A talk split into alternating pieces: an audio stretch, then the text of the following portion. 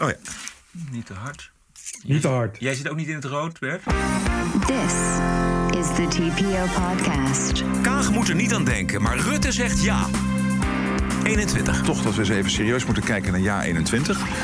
Nieuwe partijen debatteren zonder handschoenen. Geen vijandige vraag. Het is, Ik zeg ook niet dat het een vijandige nee, vraag is. nee, Ik aan de body ik language zie ik het een beetje. Oh, wauw. En hoe hard viel Biden? Aflevering 239. Ranting and Reason. Bert Bresson, Roderick Phalo. This is the award winning TPO podcast. Ja, een zeer goedenavond, Bert. Eh, eh, zeer goedenavond. Het is lente. Echt waar? Het is lente. Officieel dan? Officieel toch? Op de 20ste al. volgens mij. Oh, Het oké. is vandaag 22, dus dan is het al eh, anderhalve dag lente. En u merkt daar van alles van. Nou, ik niet, jullie wel.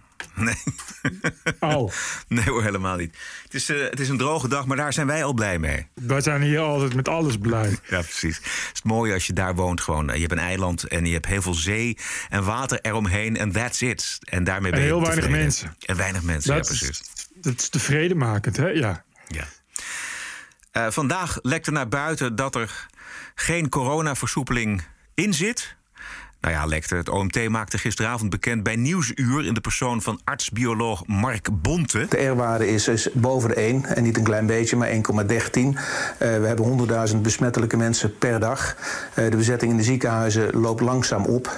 En ook in de landen om ons heen eh, wordt er eerder gedacht aan aanscherping van maatregelen dan aan versoepelen. Dus we zitten echt nog niet in de positie waarin we zouden willen zitten. Nee, de derde golf is echt flink aan het hoger worden.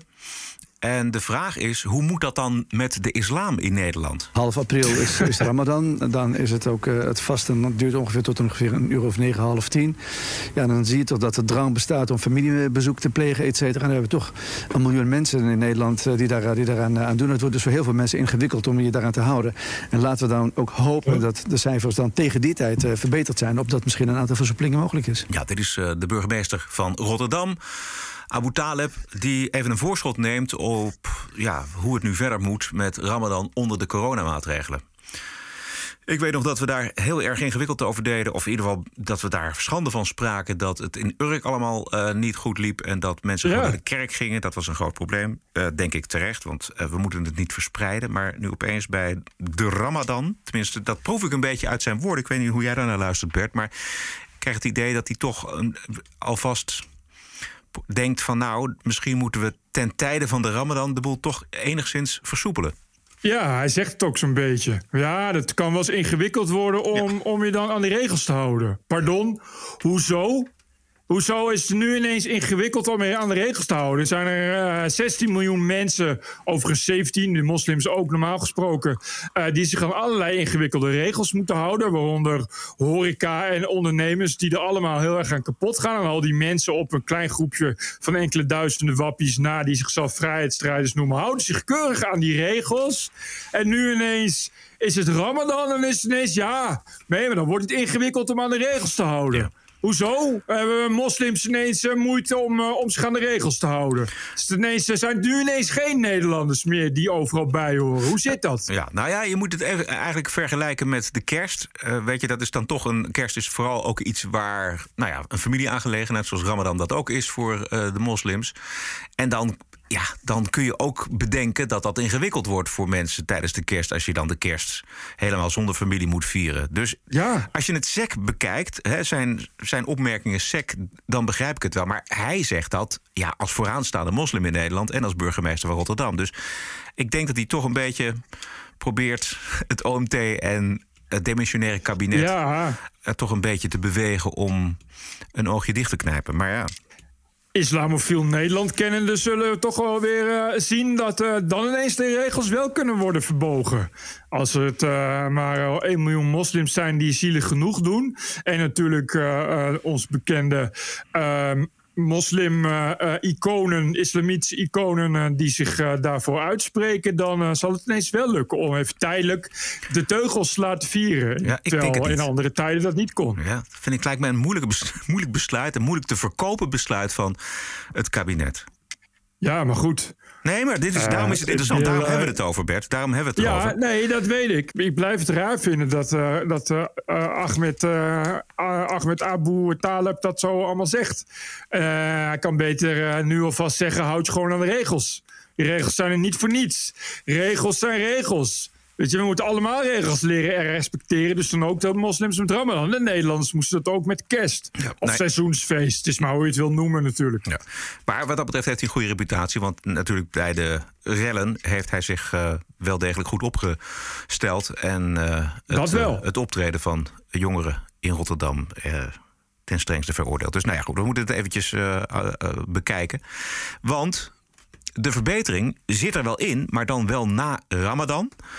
Het goede nieuws van Mark Bonte, die we al eerder horen in diezelfde uitzending van Nieuwsuur, dat eind mei, begin juni er toch echt een versoepeling komt. En daar is heel weinig onzekerheid over, omdat we dan het effect zien van de massale inenting. Eind mei, in juni, dan gaat het echt omlaag. En dat is dan het effect dat we gaan zien van het massale vaccineren van mensen. Eh, daar hebben we de maanden april en mei voor nodig. Eh, die lijkt er toch op nu dat we die maanden echt allebei nodig hebben voordat er versoepeld kan gaan worden. Maar dat komt er dus zeker aan. Dat komt er zeker aan. Ja. Ja, het wordt ook mooier weer. Dat scheelt natuurlijk ook. Dat scheelt ook zeker. Maar zelfs dat Eh. maakt dus niet. Want hij was heel stellig bij Nieuwsuur. Hij zei gewoon: ja, dat- die, die lijn gaat naar beneden. Want ze lieten een Ja. grafiek zien. Die lijn gaat naar beneden. En het, het is gewoon eh, afgelopen klaar. Als je maar voldoende mensen eh, in Ja, een hoog precies. tempo vaccineert, dan, dan gaat het vanzelf weg.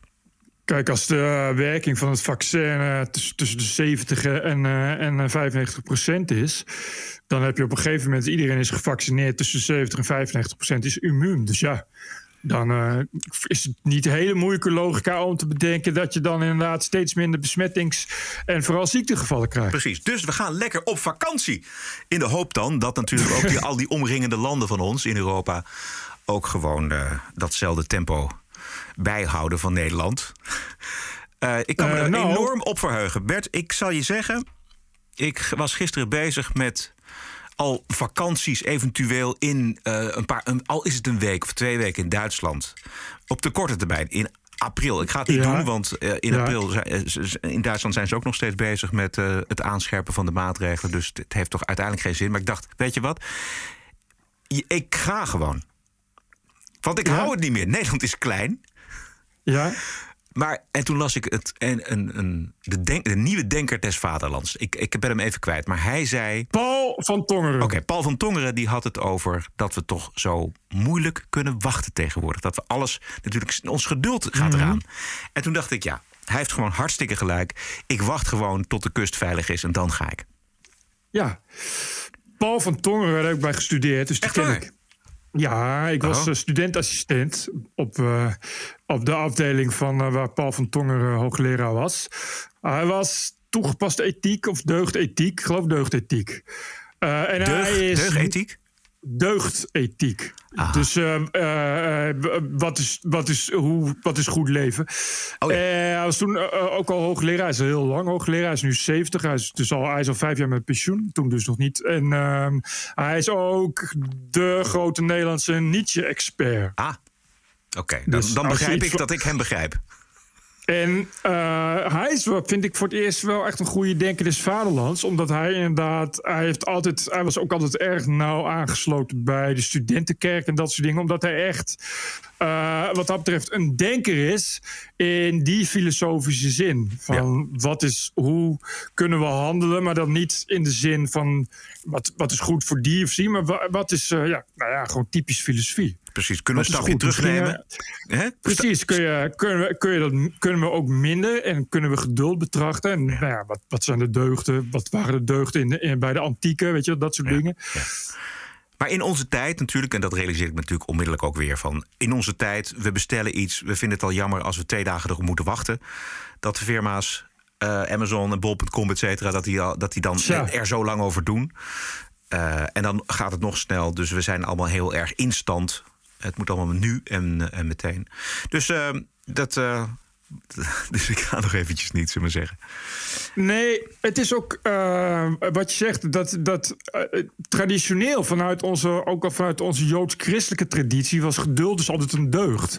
En zijn we ook gewend te wachten. Dat was natuurlijk in, in uh, laten we zeggen, pak een beetje 1950 was er natuurlijk niemand die een burn-out kreeg van, van een paar weken binnen moeten zitten. Ja.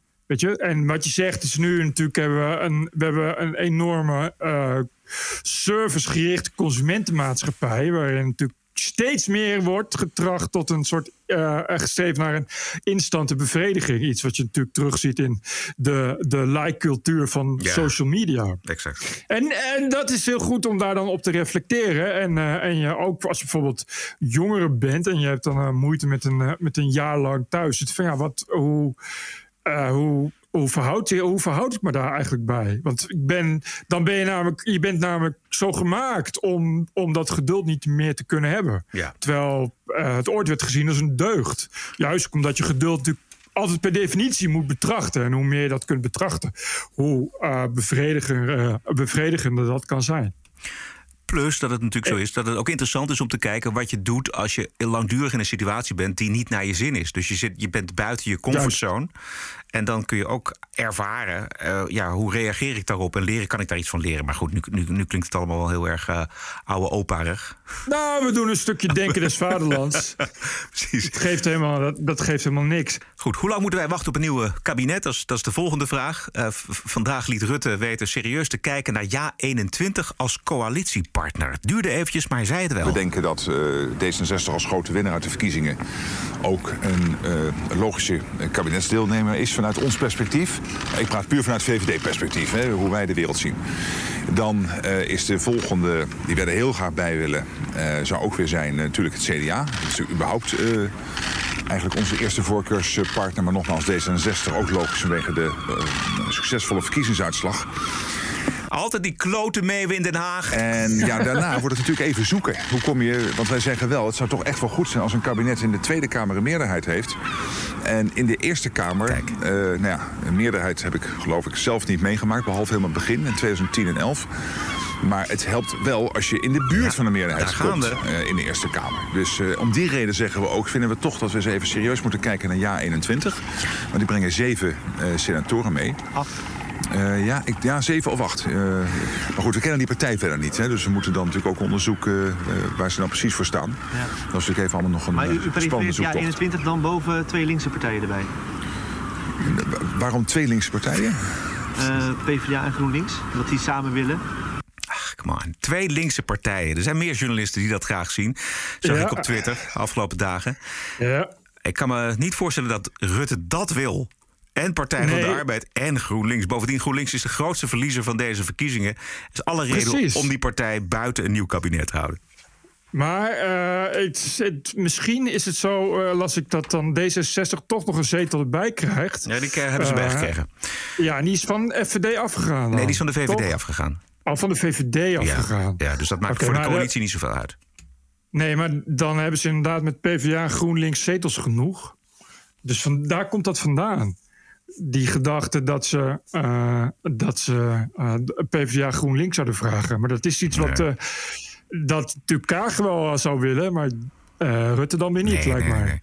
Eventjes die, die optie met ja 21, VVD 34. Dus nu D66 24, CDA 15, ja 21 drie zetels zijn samen 76 zetels. Dus dat is een, een nipte meerderheid. Heel krap. Uh, nogmaals, ja, ik denk niet dat D66 daarmee akkoord gaat. Dus dan, dan laten we dan uh, nog eventjes voor die Paars Plus combinatie met het CDA gaan. En die, dan zit je op 82 zetels. En dan heb je volgens mij een, een breder... En sowieso heb je natuurlijk een, breder, een bredere steun in de Tweede, tweede Kamer. Uh, Paars Plus, dat is VVD, CDA, D66 en dan? Partij van de Arbeid. Dat is toch niet genoeg, of wel? Jawel. Oh. CDA, Partij van de Arbeid, D66, VVD. Vier partijen. Samen 82 ja. zetels. Oh, oké. Okay. Want de Partij van de Arbeid heeft er negen. Ja, oké. Okay. Dus, ja. Nee, dan is het duidelijk. Nee, je hoeft, je uh, hoeft, hoeft helemaal niet. GroenLinks hoeft er helemaal niet bij. Maar er was een soort van idee dat ze elkaar vasthielden van... ja, wij gaan alleen een kabinet in als jij ook mee mag. Weet je dat idee? Ja. Ik, maar ik denk dat uh, uh, dat hele jaar 21 verhaal alleen maar uh, onderhandelingsgelul is. Dat denk ik ook. Dit, dit is gewoon, dit, is gewoon dit zijn gewoon de pokerkaarten van Rutte. Juist. Die wil sowieso niet met jaar 21. Maar die weet, als ik dit alvast inzet, heb ik meer ja. onderhandelingsruimte. Nou, precies, wij hebben hem door. Met D66. Ja, zeker. Ik, ik, kan me dat helemaal niet. Of ik bedoel, ik kan me dat wel voorstellen dat hij dat zelf zou willen. Maar dat lijkt me iets wat hij wat, wat, gewoon helemaal niet gaat passen. Wat je ook niet echt kan doen. Uh, Zo'n nieuwe partij. En je hebt dus inderdaad als enige argument. Dan hebben we voldoende zetels in de Senaat. Wat een vrij slecht argument is in dit geval. Maar het is natuurlijk een goede onderhandeling omdat uh, D66 ook flinke, uh, flinke eisen zal gaan stellen. Ja, en hij heeft het gezegd. Hij heeft het in ieder geval gezegd dat hij ja 21 serieus neemt. Dus dat is ook een feit. Dat is mooi meegenomen voor ja, hij neemt het wel serieus. en consorten, precies. Dat, dat, zo niet, dat lijkt me zo, dat lijkt me zo, zo buiten kijf ja. staan. Maar ja, stel wel GroenLinks, dan krijg je misschien wel Kautar als minister. Precies. Als minister, ja, precies. Voorkeurstemmen zijn officieel pas vrijdag bekendgemaakt. Maar die, deze GroenLinks-dame die heeft uh, uh, zelf al bekendgemaakt dat ze met voorkeurstemmen uh, in de ja. fractie terechtkomt. Ja. ja. eerlijk is eerlijk, dat zijn nou eenmaal de regels. En Bouchelikt die komt de Kamer in. Daar hebben dus heel veel mensen op haar gestemd. Vandaar dat ze de Kamer ja. in mag. Ja. Maar, de, maar de, de GroenLinks heeft per saldo verloren. Dus je kunt zeggen, omdat ze zoveel stemmen, voorkeurstemmen gekregen heeft, heeft ze een sterke positie binnen de fractie. Hè, want, ja. Maar Ja. tegelijkertijd zijn er natuurlijk mensen die zeggen: ja, maar wacht even. Dat wij zoveel verloren hebben, dat ze ook wel eens aan jou hebben kunnen liggen. Ik denk dat binnen GroenLinks niet veel mensen het zeggen. Ik, ik denk ook dat ze heel veel uh, voor, uh, heeft gekregen. Uh, omdat ze zo onder vuur lag. Er zijn natuurlijk heel veel mensen die, die zich daarin geroepen voelen om zich te weer te stellen tegen al die nare extreemrechtse media met hun kritische vragen. Weet je, die haar als slachtoffer zien. En ik denk dat binnen de GroenLinks-fractie de meeste mensen gewoon ook voor haar zijn. Dat, weet, niet- dat, dat weet ik niet, Bert. Dat, Nee, ik ook niet. Want- maar eh, ja. wat, is dan, wat zou dan de hoofdreden zijn dat GroenLinks zoveel verloren heeft? Je weet dat niet, maar ik, ik lijkt me ook sterk om te zeggen... ze hebben verloren eh, vanwege dat hoofddoekje. Die, eh, die Kautar. Ik bedoel, dat weet je ook niet. Nee, dat weet je niet, maar daar is wel Tuurlijk heeft, iets dat, voor te tuurlijk heeft dat. Nou, natuurlijk heeft dat zetels gekost. Alleen, ik denk dat voor, voor, voor de overgrote meerderheid is, was dat een issue voor mensen die sowieso al niet GroenLinks stemmen. En mensen die GroenLinks stemmen, zullen waarschijnlijk minder snel geneigd zijn om daar af te haken. Mij lijkt het geen. geen eh, en ik bedoel, hoeveel is een zetel? 60.000 of zo. Mhm. Mij lijkt het niet dat er, eh, dat er 180.000 mensen zijn afgehaakt. Alleen omdat die Kautar op, op een negende plek stond. Maar zou het meegespeeld kunnen hebben? Tuurlijk heeft het meegespeeld. Dat denk ik Maar om, eh, en, en niet alleen vanwege haar, maar ook omdat dat, dat Klaver dat slecht heeft gedaan. Dat het slecht is afgehandeld. Dat zij het slecht heeft gedaan. Dat zij het slecht heeft afgehandeld. Mhm. En ik denk inderdaad wat jij al, wat we al eerder hadden gezegd, dat inderdaad dat gehannes met die biomassa, dat dat heel slecht is. Want het zijn namelijk allemaal mensen, allemaal natuurliefhebbers. Mensen die, eh, nou ja, ook, zeker ook mensen binnen GroenLinks, die enorm teleurgesteld geraakt zijn in die partij. We hebben natuurlijk dat- die, die mevrouw in. Amsterdam. Maar we hebben nog meer mensen. ja, ja, die, die, die balen daarvan. Ja, die denken van, wat is dit voor, dit- wat, hoe groen is dat eigenlijk, dat GroenLinks? Nee, Nou, ja, helemaal, ja, precies. Dat is helemaal niet groen. Nee. Blijkt dan. Misschien is dat, Nee, dat wel de- is- de hoofdreden. Luister, is dat links heeft natuurlijk dat GroenLinks, dus bij uitstek een milieupartij, is natuurlijk volledig vergalopeerd Ja. aan dat soort papieren werkelijkheid. Exact, dat denk ik ook. En dat en, en, en je, kijk, dat is natuurlijk, natuurlijk, je moet wel echt zeggen dat dat binnen korte tijd toch ineens vo- voorkomen is omgeslagen. Ik bedoel, e- eigenlijk was er helemaal niemand die überhaupt die zich afvroeg wat is biomassa. En ineens was het er. Ineens zei, ineens zei iedereen, wat is het eigenlijk biomassa? Oh, wacht. wacht. Er worden bossen gekapt Ja. om bomen te verbranden. hey, wat is ook alweer heel slecht voor het milieu? Oh ja, bomen verbranden, weet je. Ja. En toen kwam die documentaire van Michael Moore. En eigenlijk internationaal is natuurlijk ook, ook een hele, hele anti-biomassa-golf overheen ge- gerold. En dat hebben ze zich gewoon nooit gerealiseerd. Omdat het zo'n papieren werkelijkheid was... waar ze gewoon nog nooit bij hebben, bij hebben stilgestaan. Tuurlijk, tuurlijk werkt dat mee. Tuurlijk zit dat erin. Maar je hebt natuurlijk ook Urgenda. En daar zitten ook weer mensen in die, die bij GroenLinks zijn weggegaan. Weet je wel? Dat, dan krijg je ja... Die mensen die zijn nogal sterk. En er zit natuurlijk een, een groot gedeelte van die GroenLinks is natuurlijk, natuurlijk dat, dat hele milieuverhaal is natuurlijk het hete hangijzer. Precies. Dus de Ja, diepe teleurstelling van de, de echte natuurliefhebbers en de mensen die het echt goed voor hebben met het klimaat. eh, ten opzichte van papieren werkelijkheid door GroenLinks. Dat, ik Ja, denk dat maar- dat inderdaad de grote hap is maar- die, die vertrokken is. In die end heeft er gewoon niemand links gestemd. Dat is, dan niet alleen GroenLinks aan te rekenen. Mensen willen gewoon niet meer op die linkse partijen stemmen. En ik bedoel, GroenLinks heeft net, bijna net, net zoveel zetels als, als, eh, als, eh, als PvdA en als SP. Dus, dus het ligt niet alleen aan Jesse Klaver, weet je wel. Het ligt niet alleen aan GroenLinks. Mensen zijn gewoon massaal afgehaakt van links.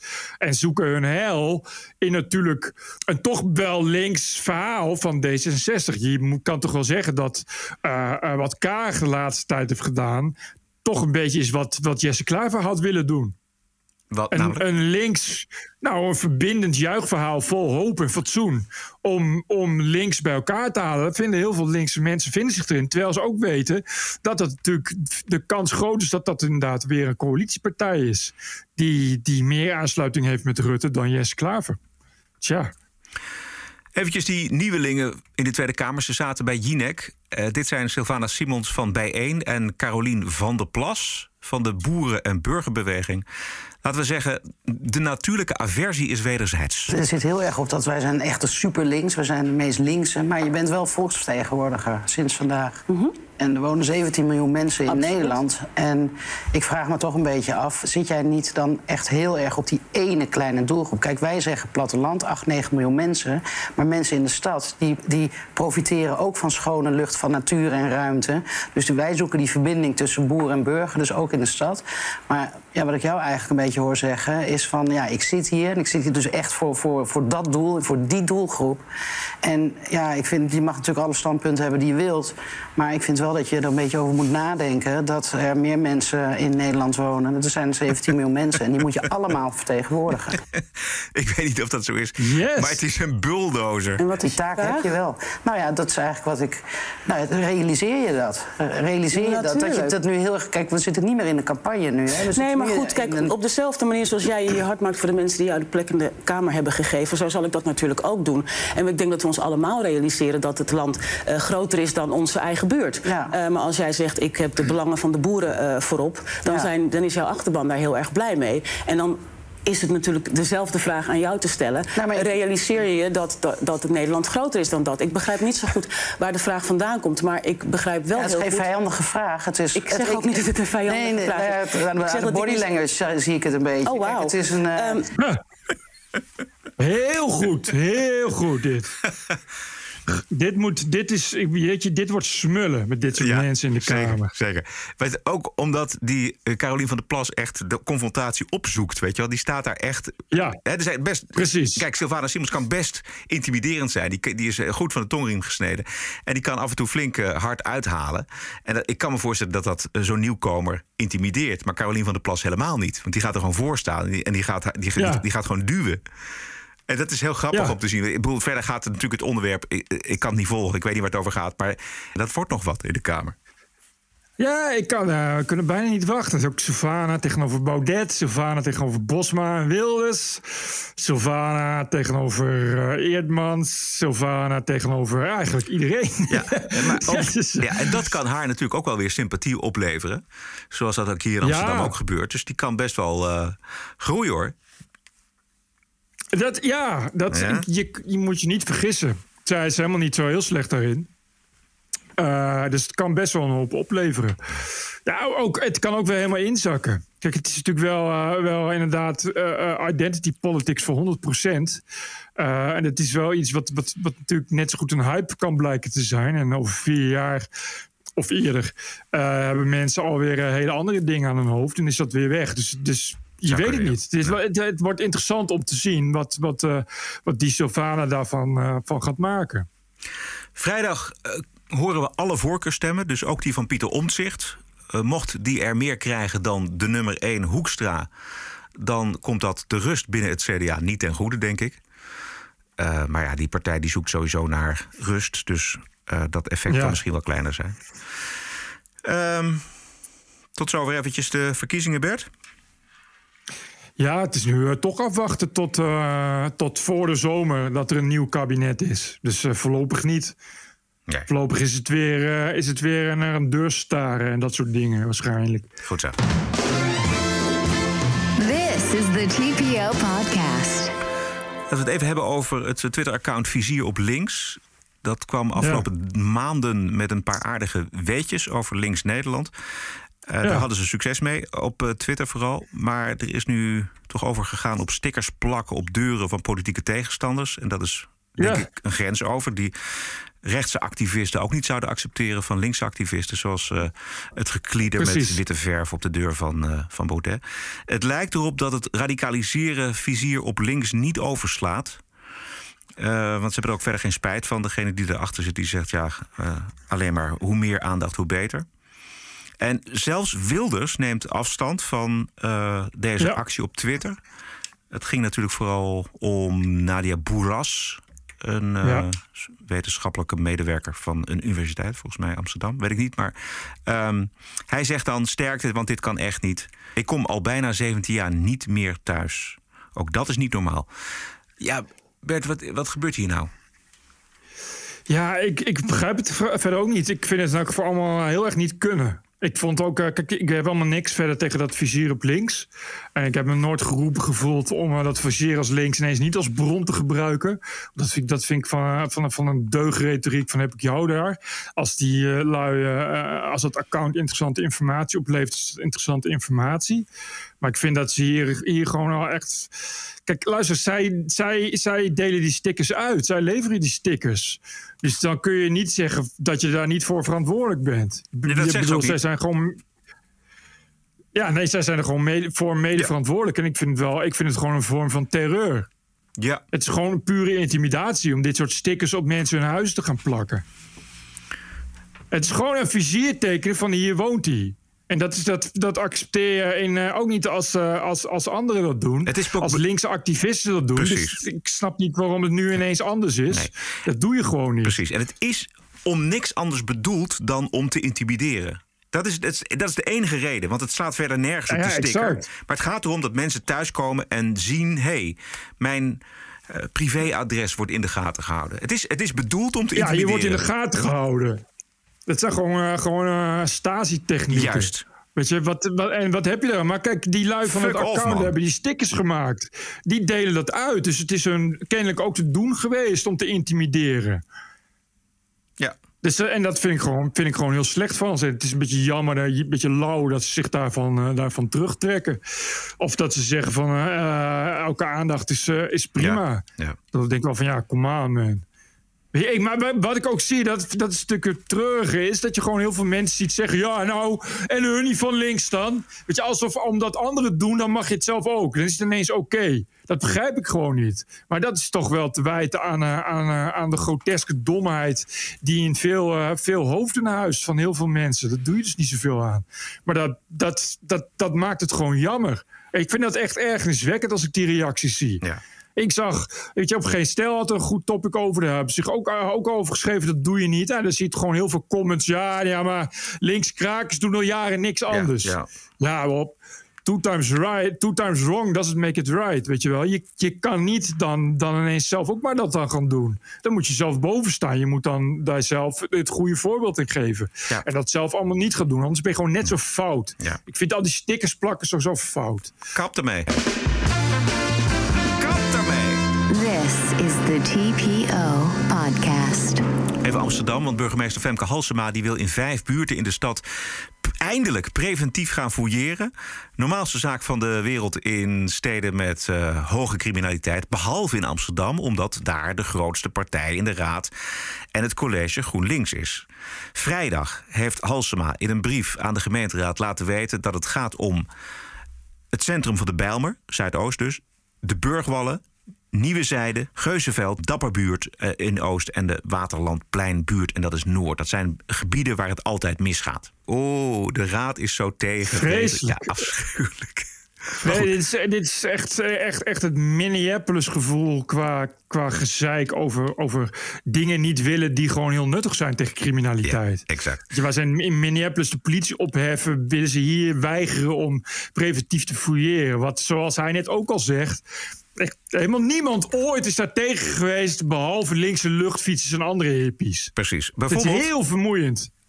de, de fractievoorzitter van GroenLinks in de Raad in Amsterdam, Femke Roosma. Ik denk dat het op zichzelf al aanwijzen van een gebied al stigmatiserend kan zijn. Gebied stigmatiseren. Ja, dit, was, dit was het helemaal. Dit was de quote. Hier ging het om. Amsterdam-Noord, de Dapperbuurt worden gestigmatiseerd. Echt, ja, maar goed, maar goed dit geeft dus aan hoe, hoe, hoe verschrikkelijk debiel dat GroenLinks kan zijn. exact. en, en dan krijg je dus dat het nu nog steeds niet... Want het gaat, volgens mij is het nu een proef in eerste instantie. Ja, ja. Dat daar ga, ga, uh, gewoon normaal gefouilleerd mag gaan worden. Heel voorzichtig, ja, precies. Terwijl ik ben benieuwd, uh, afgelopen zaterdag op het Museumplein was het helemaal geen probleem ineens om mensen te fouilleren. Nee. Dus uh, ik ben benieuwd uh, hoe Femke zich daar uh, uit gaat kletsen. Ik, kan, zag ook dat daar een hele leuke oude anekdote voorbij kwam. Dat Femke ooit heeft gezegd dat ze destijds uit de PvdA is gestapt. Omdat onder PvdA-leiding destijds demonstranten tegen, wat ik wil, de G7 of iets dergelijks. 500 demonstranten preventief werden gefouilleerd. Waarop Femke Halsema zei: Dit is niet mijn beleving van de rechtsstaat. Dus ik, ik stop met deze partij. Oh, Oké, okay. Wist ik niet. Nee, dat zag ik, kwam, kwam voorbij op Twitter. is natuurlijk heel oud. Want het is al 150 jaar geleden dat zij nog bij de PvdA zat. Uh, maar goed, zij heeft zo'n zo'n sterke rechtsstaatsbeleving.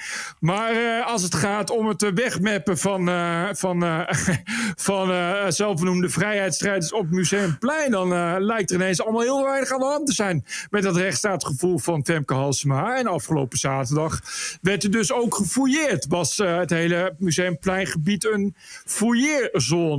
Ja, dat hele museumplein werd gestigmatiseerd. Dus ik ben benieuwd hoe GroenLinks uh, zich daar nu gaat uitkletsen. Kennelijk geldt die rechtsstaat helemaal niet voor iedereen evenveel. Nee, nee niet, niet in de museumbuurt in ieder geval. Nee, kennelijk. Ja. Zullen we naar de Wokweek gaan? Nou, laten we dat maar eens doen. Goed idee. I was offended and I have rights. TPO Podcast. You're an adult. Grow up. Deal with it. Dit zijn de berichten uit de open inrichting. Mensen, bedrijven, instanties die zich een slag in de ronde deugen... en diep buigen voor de terreur van de identiteitspolitiek. Politiek. We hadden het eerder in deze podcast over de nieuwe journalistieke functie... bij de Britse krant The Independent, de rassenredacteur. Meerdere kranten bereiden ons nu voor op de komst, ook in Nederland, van de sensitivity readers, ook een soort rasredacteuren. Oh, ja. Een Amerikaanse sensitivity, sensitivity reader vertelt in de Volkskrant vandaag, of een paar dagen geleden, wat ons dan te wachten staat. Ik citeer. Ik acht het mijn taak als sensitivity reader om schrijvers ervan bewust te maken dat bepaalde termen, redeneringen en implicaties kwetsend kunnen zijn. Sorry, de Volkskrant schrijft dan... nu is het inwinnen van externe expertise natuurlijk zo oud als het boekenvak. Door de jaren heen hebben schrijvers, vertalers en uitgevers... de hulp ingeroepen van historici, psychologen, medici... juristen, politiemensen en andere specialisten... om er zeker van te zijn dat de feiten in hun boeken kloppen. Let even op Ja. hoe scheef dit gaat.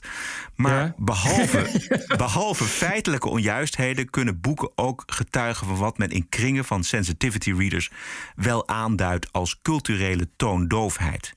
Dus zelf onderzoek doen of de hulp inroepen is gelijk aan de dwang en de verplichting om sensitivity readers naar je werk te laten kijken. Dus de Jesus vergelijking loopt totaal mank. Het was een beetje te verwachten hoe dit soort mensen erin staan natuurlijk. Ja. De, het was wel een heel goed stuk van de Volkskrant, moet ik zeggen. Het was een heel lang stuk, want het gaat helemaal terug naar de, de geboorte van de Sensitivity Reader. Dat was namelijk in 2016. In dat jaar stuurde een uitgeverij een aantal proefdrukken rond van het boek The Continent van Kira Drake. Ik heb het niet gelezen, maar het gaat over een meisje die op een soort van fictief continent belandt. Ja. Waar twee stammen al eeuwenlang met elkaar in oorlog zijn. Ken je het? Nee. Al snel verschenen op Twitter en op lezersplatform felle reacties... waarin het boek als kwetsend en racistisch werd omschreven. Schrijver, schrijver en uitgever boden geschrokken natuurlijk weer hun excuses aan... en stelden de publicatie uit. Die publicatie die, die werd twee jaar uitgesteld. Toen hebben ze het dus aangepast. En het boek kwam aangepast in de boekwinkel, twee jaar later. Hoezo gaat iemand boeken uitgeven om bij, om bij klachten excuses te gaan aanbieden? Omdat we in de hemel willen komen. Ja, precies, maar, maar toch niet uitgevers. Wat is er gebeurd? Met, wat is er gebeurd met al die mensen? Het is onvoorstelbaar dat, we- dat we al hier zijn. Dat Nou, we hier al waren in 2016. Be- Het is behoorlijk beangstigend. eh, en het wordt nog erger. Ja. Ik bedoel, eh, want Amazon, een, een, een grote uitgever kan niet zonder Amazon. Wil ik even vooraf zeggen. En Amazon die haalt nu ook gewoon al eh, in stilte boeken weg die het niet bevalt. Boeken over transgenders bijvoorbeeld. Boeken, eh, boeken met. Is, eh, eh, Amazon heeft een boek gecensureerd in stilte. al twee jaar geleden. Het viel nu pas iemand op. Eh, en het is een boek van een wetenschapper die kritische vragen stelt bij, bij, bij het behandelen van, van, van transgender kinderen of met, met transgender dysforie. Hoe noem je dat? Gender, Genderstoornissen. En dat heeft eh, Amazon gewoon weggehaald. En toen bij kritische vragen zei Amazon van ja, dat doen wij geen censuur. Dat is gewoon in strijd met onze regels. Toen werd gevraagd van maar wat zijn, hoe, hoe, wat, hoe staat het dan in jullie regels? Zei Amazon, kan we helemaal niet schelen. Wij bepalen gewoon zelf de regels. En als we boeken willen verwijderen, doen we dat lekker. Krijg lekker de tyfus. Zoals ze van Amazon gewend zijn. Hoe werkt dat dan in de praktijk? Bedoel, eh, Stel, eh, Pieter Waterdrinker bijvoorbeeld, die schrijft van die dikke, lekkere dikke pillen. Ja. De Rad van Ja. Amsterdam, hij is daar eh, nou ja, vast een jaar, twee jaar, drie jaar mee bezig. Eindelijk klaar. En dan zegt de uitgever, weet je wat, we eh, laten het eerst eventjes lezen door wat sensitivity readers. Dat script is helemaal vol met rode eh, pennenstreken. En, eh, en dan wordt het boek of uitgegeven, of niet. En dan, ja, dan is de keuze aan jou. Nou ja, zo werkt dat. Wat doe je? Ik zal het je. Wat? Je doet iets. Oh, ik zit. Ik, wat dan? Ik zit met een dingetje te tikken. Maar Ja, dat... dat, dat, dat eh, Oh, sorry. Nee, ik, eh, eh, eh, maar zo werkt het. Jezus, wat was dat? dat is een... Dat is een nieuw, heb ik, dacht ik, misschien is dat leuk om dat te laten horen. Gewoon elke keer als we een volgende woke voorbeeld noemen, dan doen we, dan zeggen we. Als we het toch over eh, sensitivity readers hebben. Ja. Het Groene Amsterdammer heeft een, eh, een literatuurrecensent. Eh, dat is Warda El Kadouri. Het klinkt als eh, iemand met een hoofddoekje, dus niet. Het is gewoon een blank meisje. Eh, die eh, had een heel verhaal op Facebook geschreven. Over waarom ze in elk geval nu Lale Gül, het boek van Lale Gül, niet wil recenseren. En dat was toch uiteindelijk bleek na, na over en weer message met Lale Gül dat ze het extreem rechts vindt. En een slecht geschreven boek met een deels racistische inhoud. En dat wil ze geen podium geven. Eh Lale Gül heeft dat op Twitter gezet, omdat ze dus inderdaad eh, een gesprek met, of, of een, een, een app-gesprek had met die Warda. En die Warda zegt van ja, wat vind je niet extreem rechts aan? En, en we kunnen het wel heel lang over hebben, maar het gaat mij erom dat dit een slecht geschreven boek is met een deels racistische inhoud. Nou, ik, dan denk je, goh, hoe kan dat? Zijn we terug in 1970, vrij Nederland of zo, dat we er zo voor staan? Ja, dan kijk je in het profiel en dan eh, is het iemand die eh, literatuurwetenschap heeft gestudeerd en eh, Vlaams is. En Vlaanderen is al zo politiek correct. Ze heeft aan de Universiteit Gent gestudeerd. En ze heeft een scriptie, of, een, of is het een scriptie? Ja, een onderzoek geschreven over, over religie en identiteit in literatuur. Dus ja, dan weet je het wel een beetje. Bovendien schrijft ze, dat is ook nog even heel belangrijk. Eh, op mo.be, ik weet niet wat het is, want het is een Vlaamse site. Schrijft ze elke maand een column over duurzaamheid en inclusie. Dus ze is nu boos op uh, Lale Gül, want ze vraagt van waarom deel je mijn status op Twitter? Dan zegt ze, ik zou het waarderen als je het weghaalt. Want net zoals ik jouw situatie probeer te respecteren, zou ik het fijn vinden als je de mijne zou respecteren. Maar ja, respecteren, slecht geschreven extreem rechts met deels racistische inhoud noem ik geen respecteren. Oh. Next. jij bent. Ja. Ook een mooi anti-woke standpunt in de Volkskrant vanmorgen van een Molukse meneer, schrijver Herman Keppi. In een verhaal over uh, de kille ontvangst voor Molukkers in de jaren 60 en 70. Die aan de kant van Nederland hadden meegevochten tegen de Indonesische onafhankelijkheid. Die Molukkers die wilden zelf graag die onafhankelijkheid en is hen. Uh, dat min of meer ook beloofd door Nederland. Allemaal niet gelukt. Enkele duizenden Molukkers naar Nederland dus tien jaar lang in barakken gebivakkeerd, gediscrimineerd. en er werden treinen uh, en een school werd er gekaapt door jonge Molukkers. Dat weet u misschien nog wel. Die de Nederlandse regering zo aan hun belofte wilde helpen herinneren. Jaren zeventig hebben we het dan over. Goed, uh, uh, doen een aantal burgemeesters op dit moment... onder wie Sjors Freulich, burgemeester van Vijf Herenland... in de provincie Utrecht... die doen nu een beroep op de Nederlandse regering om excuses te maken en aan te bieden aan de Molukkers voor die kille ontvangst. Oh. Nou ja, daar, kan, daar, daar, zou ik me iets bij kunnen voorstellen. Maar goed, daar gaat het niet om. Het gaat nu om wat die schrijver Herman Keppi, ook zelf een Molukker, zegt. die zegt namelijk. Nederlanders hebben niet de geringste behoefte om het Molukse slachtofferschap te weerspreken of te nuanceren. Het is typerend voor de hedendaagse Nederlanders om zich voor hun verleden te schamen. Als iemand met een bruine huidskleur hen op een vroegere misdragingen aanspreekt, dan knikken ze beschamend. Nou, ik ben ook bruin en ik zeg dat die houding mij onderhand een beetje begint tegen te staan. De keel begint uit te hangen. Spijker op de kop. Dat vooral, hè, dat kruiperige. Die Molukkers die, uh, die zijn al, ik weet niet hoe lang, aan het vechten voor onafhankelijkheid en vrijheid en erkenning. En, en dus inderdaad dit. Weet je, dat je, die beginnen ook te denken van... gast, sta toch eens een keer ergens voor. Ja. Weet je, neem een voorbeeld aan ons. Je moet daar ook iets voor doen. Je hoeft niet meteen op je knieën te gaan zitten. Ja.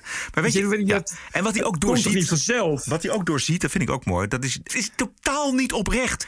Precies. En dat heeft hij door. Dat vind ik mooi. Kijk, en die Molukkers, die willen het gewoon ergens over hebben.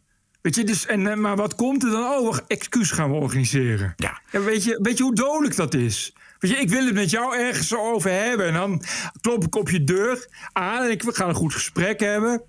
En dan zie je mij, dan ga je op de grond liggen en dan ga je heel hard sorry roepen. Weet je, ja. De ooit zo grappige komiek en auteur Sacha Baron Cohen heeft zich helemaal in het woke-kamp genesteld. Jij zei het al, Bert. Ik had het nog niet door, maar nu wel. Cohen die vroeg op Twitter aan Zuckerberg of hij wel goed slaapt, omdat er op zijn platformen, Facebook en Instagram, leugens verspreid worden over COVID en vaccinaties. How many people have to die before you act? schreef hij. Aanleiding is een cartoon van Bill Gates met een vaccin in zijn handen en de tekst Time to install your update. Pijnlijke voor Cohen was dat hij de ironie van de tekening niet doorzag. Want die tekening is getekend door de online tekenaar Lush Sucks. Die reageerde, deze man, met: It's a joke piece, you dork. En dork betekent sukkel.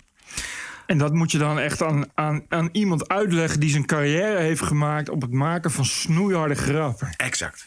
En daar is dus niks meer van over. Want hij heeft al eerder in oktober uh, tegenover de Anti-Defamation League heeft hij gezegd. Yep, yep, yep. Denk er eens over na. Facebook, YouTube en Google, Twitter en andere. Ze bereiken miljarden mensen. De algoritmen van deze platforms zijn afhankelijk van het opzettelijk versterken van de type inhoud dat gebruikers betrokken houdt. Verhalen die een beroep doen op onze lagere instincten en die inspelen op verontwaardiging en angst. Ja, ja moet hij zeggen. Hij roept op tot Fucking hell. censuur. Ja, en dat is, kijk, op zich heeft hij een punt. Je kan heel veel eh, vragen stellen bij de werking van de Facebooks van deze wereld. Maar het is allemaal heel erg eenzijdig bij dit soort mensen. Als je aan hem vraagt: uh, wat is, uh, wat is hate speech? Dan is het alleen maar racisme. als het, maar niet racisme van blanken. Weet je, en als het omgekeerd is, dan is het allemaal prima. Dus het is allemaal heel erg eenzijdig. En dan wil hij inderdaad wil hij dat wil hij censureren. Wat toch echt triest is als je bedoel, zijn carrière is toch echt gebouwd op, op uh, mensen op groteske wijze in de maling nemen. Op het uh, enorm uitvergroten van stereotypen. Uh, allemaal heel grappig, maar ja. Mooi hè? ja, ja, dat is leuk. Ken je Captain America? Nee. Je kent Captain America toch wel? Ah, dat is iemand met, met zo'n schild en dat heeft de vorm van een Amerikaan. Nou ja, anyway, dat is zo'n superheld. Gewoon van Marvel Comics, waar ook eh, Superman en Batman en zo vandaan komen. Eh, er komt nu ook een gay Captain America. Oké, leuk. En dat wordt eh, een, een. Ja, het wordt een tiener. Who stands for the oppressed and the forgotten. En dat wordt dus de first LGBTQ plus character to take on the mantle of Captain America. Dus. De minder ongewenste informatie en mening op sociale media. CNN heeft er inmiddels een model voor bedacht. A harm reduction model. A harm reduction model, dus een schadebeperkend model. Most people want clean air and blue skies and accurate news and rational views. And then in that healthy environment that looks beautiful, then we can have great fights about taxes and regulation and healthcare and all the rest. The vast majority of people can agree that disinformation about, let's say, the pandemic is unhealthy. It's harmful. So, how can that harm be reduced? Well, big tech platforms say they are removing lies about vaccines and stamping out Stop the Steal BS and QAnon cult content. Now, do these private companies have too much power? Sure. Yeah, many people would say yes, of course they do. But reducing a liar's reach is not the same as censoring freedom of speech. Freedom of speech is different than freedom of reach. Totaal iets anders. Dit is de, de Brian Stelter. En ehm, er was zelfs een columnist van The Guardian opgevallen hoe CNN verlangt naar het uitbannen van ongewenste meningen en hoe de oorlog tegen Fox News in de volgende versnelling gaat bij deze Stelter. Harm reduction.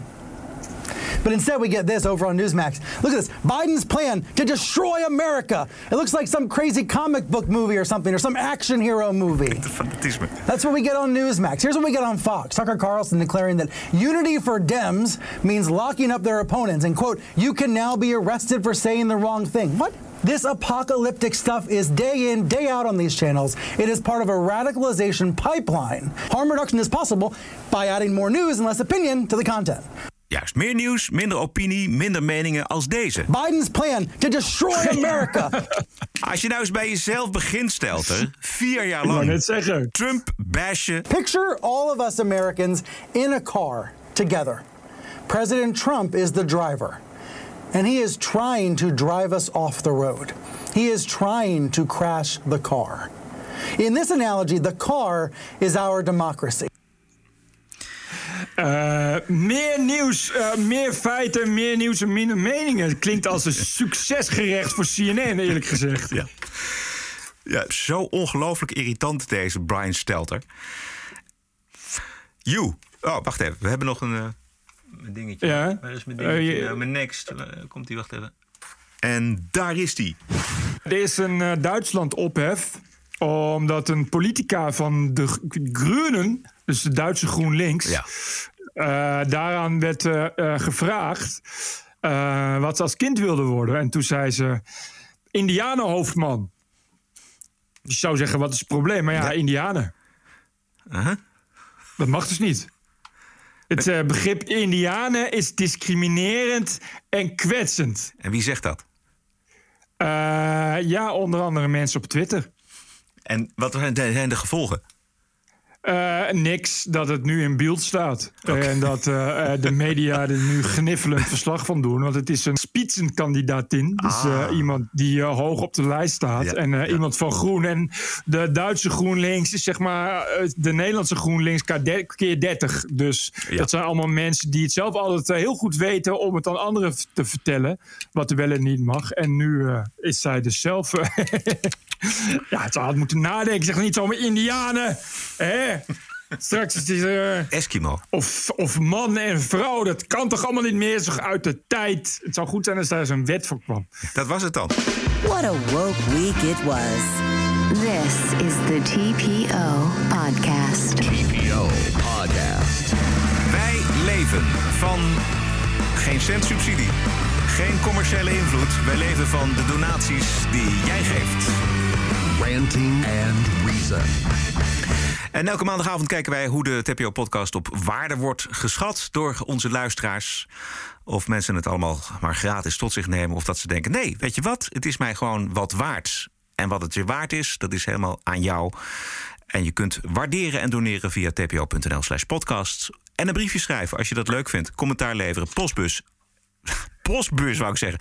Info. Postbus. at- postbus. Dat is echt. Oeh. Stuur een, ans- Stuur een aanzichtkaartje. En voldoende frankeren. Info at tpo.nl. We komen nog even terug op Rick van Kleef. Want die mailde de vorige keer dat hij in Litouwen zit. Oh ja.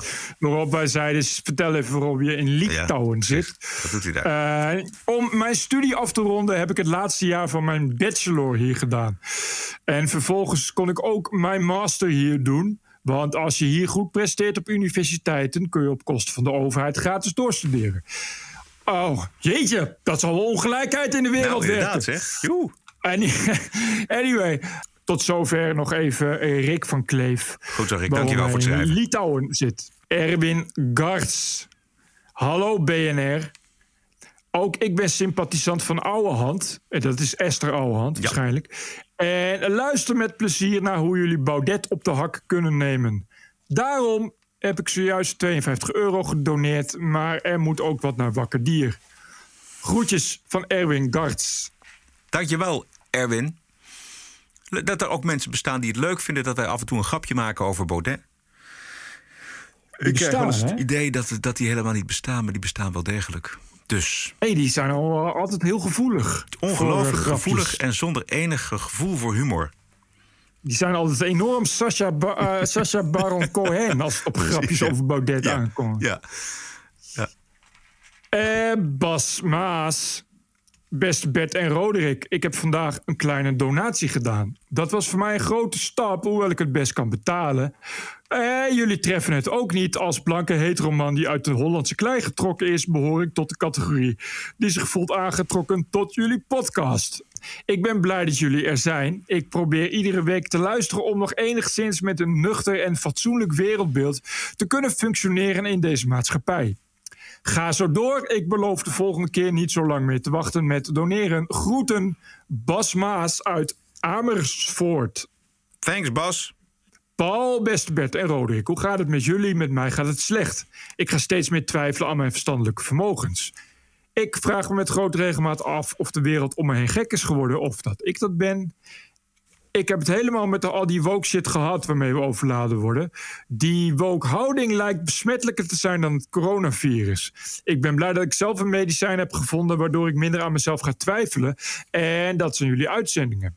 Gelukkig hebben jullie de dosis nu verhoogd naar twee keer per week. Voor nu lijkt dit voor mij voldoende te zijn. Ik betaal graag een eigen bijdrage aan jullie, zodat ik me toch nog een beetje gesteund voel in deze maatschappij. Dus heb ik voor mijn eigen gezondheid 25 euro overgemaakt. Dit betekent wel dat jullie door moeten gaan, want zonder jullie is er een grote kans op een terugval. Groet uit de mediastad, Paul. En PS, kunnen jullie eens iets zeggen over jullie luistercijfers? Ja. Dat is altijd lastig. Ja. Maar eh, het zijn dan ook van meer dan 10.000 per keer. Maar Dat, is dan, eh, dat zijn mensen die dan luisteren via de diverse kanalen. En die via YouTube en die het downloaden. Eh, dus het is een beetje, maar het is eh, stijgende, zeker in Spotify. Dus, en iedereen kan daarbij helpen. Als jullie nu allemaal op Spotify luisteren in plaats van op Soundcloud bijvoorbeeld, dan zou dat voor ons heel goed zijn, want dan komen we in de Spotify top 200 en dat soort dingen. En dat willen we. Dus vooral luisteren via of Spotify of iTunes of Apple Podcast. Dat zijn de twee belangrijkste eigenlijk. En dan, dan krijg je ze ook heel makkelijk, want je krijgt elke keer automatisch de nieuwe als die er is. En wat ook handig is en goed is, denk ik, is dat als jij het een leuke podcast vindt, dat je dat ook vertelt aan andere mensen. Ehm, of eens een linkje opstuurt aan deze en gene. Want zo breiden we onze luisterscharen uit. En dan zijn we niet meer met weinig, maar op een gegeven moment met heel veel. Dit is de TPO-podcast. Een eigenzinnige kijk op het nieuws en de nieuwsmedia. Twee keer per week, elke dinsdag en elke vrijdag. 100% onafhankelijk. Want zonder reclame en zonder een cent subsidie. The award-winning TPO podcast. Wat is het jou waard? Een euro per aflevering? 104 euro per jaar? Of kies zelf een bedrag. Waardeer en doneer op tpo.nl slash podcast. De TPO-podcast. Wat is het je waard? TPO Podcast. Ladies and gentlemen, the President elect of the United States. Niet vallen. This Niet is vallen. CNN breaking news. We have never, ever, ever, ever failed in America. It's an incredible way of putting it. Telling the truth matters. It's an incredible way of putting it. This is a Russian intelligence disinformation campaign. Why isn't Joe Biden angrier about all of this? How stupid, can you be? This is a classic example of the right wing media machine. It just lacks credibility. Go ahead. Ja, het was niet het belangrijkste, maar wel het grootste nieuws uit Amerika. De val van Biden. Dat gebeurt meerdere presidenten, laten we daar wel eerlijk over zijn. Maar het is zo pijnlijk, juist voor een president als Joe Biden... die er alles aan doet om fit en gezond over te komen. Jesus Christ. Hè? Het leverde wel Dat is toch wel... fantastische plaatjes op. Sorry. Ja, ik wou zeggen, het is toch wel je ergste nachtmerrie. Dat je voor het oog van de wereld Ja. struikelt. Ja. En je hebt net, is echt zo- precies, en je hebt net eh, Poetin een veeg uit de pan gegeven en, eh, en, en Xi. En je denkt, kijk, kijk mij eens eventjes een veeg uit de pan geven. Vervolgens eh, denk je van, huppatee, die trap op. En je valt tot twee keer toe, man. Dat is Poetin kan gewoon elke keer als hij naar Biden gaat, kan hij dat filmpje laten zien. Maar alles wat Biden zegt, klapt hij zijn laptop open en dan hop, krijg je dat filmpje te zien. Ja. Meer hoef je niet te zeggen. Poetin eh, de hele Oeral overtrekt op een paard. Ja, precies. En, Precies. en Biden die niet eens even een rode trap richting een vliegtuig kan nemen. Ja, het is, ik het is eh, nog een wonder dat hij zo eh, onges- on- ongeschonden vanaf is gekomen. Ja. Met zijn leeftijd eh, ben je zo'n ben je zo'n heup kwijt, zal ik maar zeggen. Ja, we- persbureau Reuters had een fantastisch mooi plaatje. Een vliegtuigtrap Ja. tegen een blauwe lucht... met alleen een handje aan een trapleuning. Zo goed. Echt zo goed. Geweldig. Dat je zo'n foto maakt en dan... eh, je weet niet dat je die foto maakt. Je, je neemt gewoon duizend foto's, weet je. Je staat gewoon je camera een beetje oneindig te klikken. Klik, klik, klik, klik. En dan kijk je, kijk je eh, foto's terug en denk je... Hey. En Goud, dat wordt een eh, Pulitzer-foto, denk ik. Ja, ik denk het ook. Of anders een, een World Press-foto. Ehm, kijk, die Biden die heeft, die doet er alles aan om zo gezond en zo fit mogelijk te ogen. Hè? Ook tijdens de campagne. En Ja. om, nou, om nou zijn eigen gezondheid eh, te vergroten, heeft hij een aantal malen eh, Trump afgeschilderd als een zwakkeling. Luister. Look at how he steps and look how I step. Watch how I run up ramps and he stumbles down ramps, okay? Ja. Ah, karma, Joe Biden. Yes. Dit is nou karma. Zo gaat dat dus. Dat Ja. krijg je ervan. Ja. Wat politiek betreft blijft het allemaal eventjes hangen richting de grens met eh, Mexico. Dat, daar zit verder geen nieuws in. Daar hebben we afgelopen vrijdag uitgebreid bij stilgestaan. Wat nog wel aardig is, is een bericht van een adviseur van de voormalige president Donald Trump. Former President Trump hasn't been on social media in months after being kicked off Facebook and Twitter. But earlier today on Media Buzz, Trump's senior advisor Jason Miller says that we could see him back online in a different way. I do think that we're going to see President Trump returning to social media in probably about two or three months here with his own platform. And this is something that I think will be the, the hottest ticket in social media. It's going to completely redefine the game. Jason Miller adds that several teams of people have approached the former president to build that new platform. Ja, dat vind ik toch wel geweldig. Hè? Het zeker. Hij heeft een goede kans op succes ook. Ja. Er zijn dus mensen naar hem toegegaan en gezegd: Weet je, ja, wij, wij missen je en we kunnen met jou als eerste lid. kunnen we in ieder geval weer een nieuw social media bouwen. Waarom niet? Nee, en eh, dat is waar het om gaat. Dat eh, mensen altijd zeggen, ja, je kan toch je eigen platform bouwen? Ja, oké. Dan gaan we dat eens doen. En als je dat met Trump doet, dan eh, heb je meteen eh 50 miljoen leden, weet je wel, die zich daarbij aansluiten. En dat kon wel eens heel succesvol worden. Dat kon ook wel eens een probleempje gaan worden voor Twitter. Eh, omdat je dan inderdaad, eh, wat je krijgt, is dat heel veel mensen daar dan toch zich geneigd voelen om zich daarbij aan te sluiten. En dan Twitter verlaten, bijvoorbeeld. Ja, dan heb je dus eh, een, een mooie investering. En Trump helpt daarbij heel erg. Ja, kijk, Trump is natuurlijk nog steeds een entrepreneur. Ja. Eh, dus eh, ja, die ziet hier wel geld in. Het zal allemaal niet gratis zijn. Er is natuurlijk gewoon wel een businessmodel achter. Ja. Eh, hij zal bereid zijn daarin te investeren. En het is gewoon de allergrootste naam in, in laten we zeggen, de hele rechtsconservatieve wereld. Ja. Waar Waar, eh, waar, waar, waar natuurlijk al heel lang veel geklaagd wordt, onder andere door Trump, dat er te veel bias is en te veel censuur op re- voor rechtsconservatieve sprekers. Uh, Ja, dit kon wel eens wat gaan betekenen. Ik denk het lijkt mij. En je zal zien, Bert, dat alle media die nu lopen te juichen dat eh, Trump van Twitter af is, eh, dat die hem natuurlijk gewoon weer gaan volgen. Dus dat wordt de ironie wil dat, dat de CNN's en de MSNBC's ook alweer helemaal richting ja, dat platform van Trump gaan en, en daar weer nieuws Precies. uithalen en daar weer items van maken. En eh, zo zijn we weer terug bij, bij Trump, denk ik. Zo gaat dat. Is er eh, enige. i- eh, weet ze al wanneer? Of is het. Ik kan nog eventjes laten horen, want dat is, eh, hij, ze zeggen ergens dat het de komende twee maanden gaat gebeuren. I do think that we're going to see President Trump returning to social media in probably about two or three months here with his own platform. Voor de zomer dus. Interessant. voor de zomer een nieuw kabinet en voor de zomer eh, Trump terug op social media. Kijk, het past natuurlijk helemaal, Bert, in zijn strategie om weer terug te komen en, en mee te gaan doen in 2024. Dat, dat, dat gaat natuurlijk gebeuren. Dat wil hij. Hij is die. Eh, Republikeinse partij is hij aan het masseren. Hij is nog steeds de populairste. Hij weet waar het zijn kansen liggen. En als hij de komende twee jaar, Precies. drie jaar een beetje ongeschonden doorkomt. met al die processen die boven zijn hoofd hangen. dan gaat hij zich gewoon weer kandideren voor het eh, presidentschap. En dan heeft hij zijn eigen platform. Dan hoeft hij daar in ieder geval zich geen zorgen meer over te maken. Exact. Hij, eh, hij zal wel moeten. En dat heeft hij dus allemaal heel slim bekeken. Ja. Ja, ik ben benieuwd. Ja. Had je nog wat over Amerika? Nee. Ik wel. Vertel. Nu we toch in Amerika zijn. Eh, als het goed is, 1 juni komt het Pentagon met een, een nieuwe documenten die nog meer bewijzen bevatten voor onverklaarbare eh, eh, UFO's. Hey. We hebben natuurlijk destijds al in 2017 die, eh, die filmpjes vanuit die, eh, dat Nim- Nimitz-incident met de tic-tac eh, en dergelijke.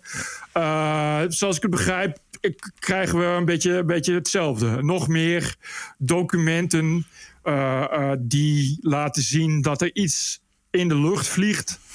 Waarvoor geen enkele verklaring mogelijk is. Jezus, Mina. Ook, ook, ja, Qua, het is, qua snelheid ook. Ja, dat, daar ging het steeds Ja. om. Het, het, het zijn eh, objecten die bewegen, die, zich niets aantrekken van de zwaartekracht waar wij allemaal onderhevig gaan zijn. En dat is, Ja, dat en- is zo fascinerend.